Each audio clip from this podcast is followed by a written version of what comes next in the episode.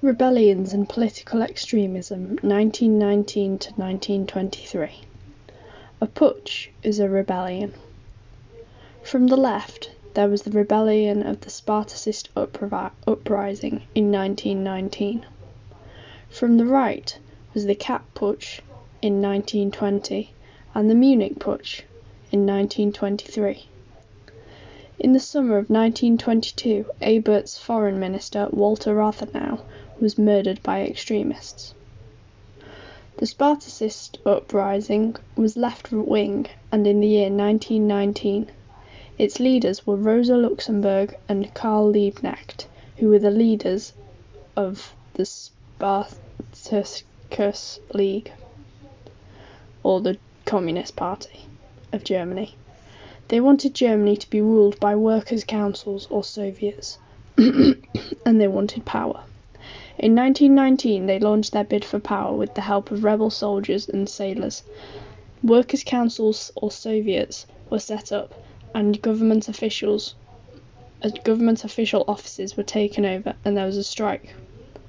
Over 1,000 workers were killed and, and the leaders were shot.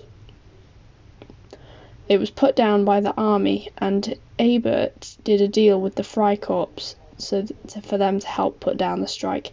In return, they promised not to set up an army sympathetic to the Weimar Republic. This meant that Ebert seemed ruthless, and the Communists now saw the SPD as deadly enemies. Many approved of Ebert's stance, however.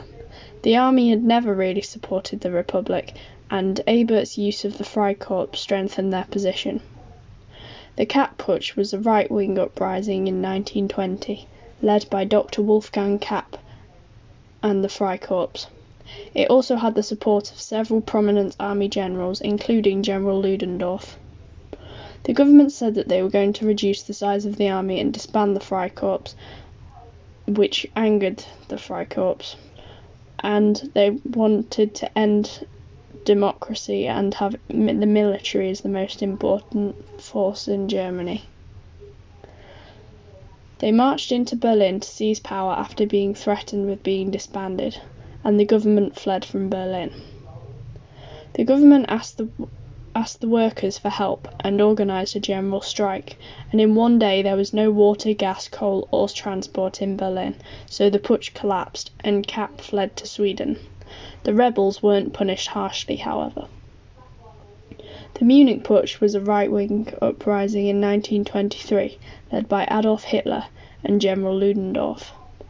It was caused by fervent nationalism, a hatred of democracy, and as a result of hyperinflation. Hitler hijacked a local meeting at, the, at a beer hall in Munich, and Nazi stormtroopers began taking over political buildings. The police rounded up the stormtroopers, and a brief exchange of shots led to 14 to 16 Nazis being killed. The rebellion was broken up in chaos. Hitler went on trial for treason and was given a five year sentence, of which he served only nine months because of sympathy from the judge. The trial gave Hitler enormous publicity, so that he became a household name. He wrote his book Mein Kampf during his time in prison. So, in what ways was political extremism a problem for early Weimar Germany? Political extremism was a problem for the early Weimar government from both the left and right wing. In 1919 a communist movement led by Rosa Luxemburg and Karl Liebknecht attempted to overthrow the government in the Spartacist uprising.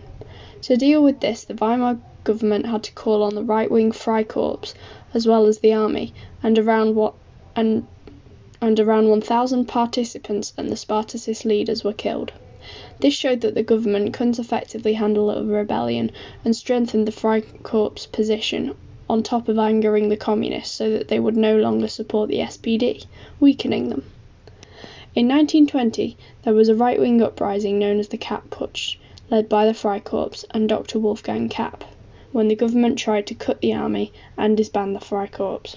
It had the support of several prominent army generals, including Ludendorff, which showed the Weimar government, led by Friedrich Ebert, to be weak and that they couldn't fully rely on the army. The putsch collapsed, however, when the government asked the workers to go on strike, and within a day Berlin had ground to a halt.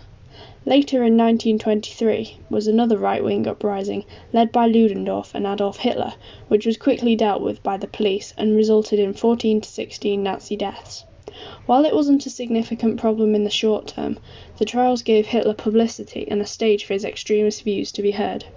He served just nine months and became a well known name contributing to his rise in the future and the ultimate downfall of the Weimar government.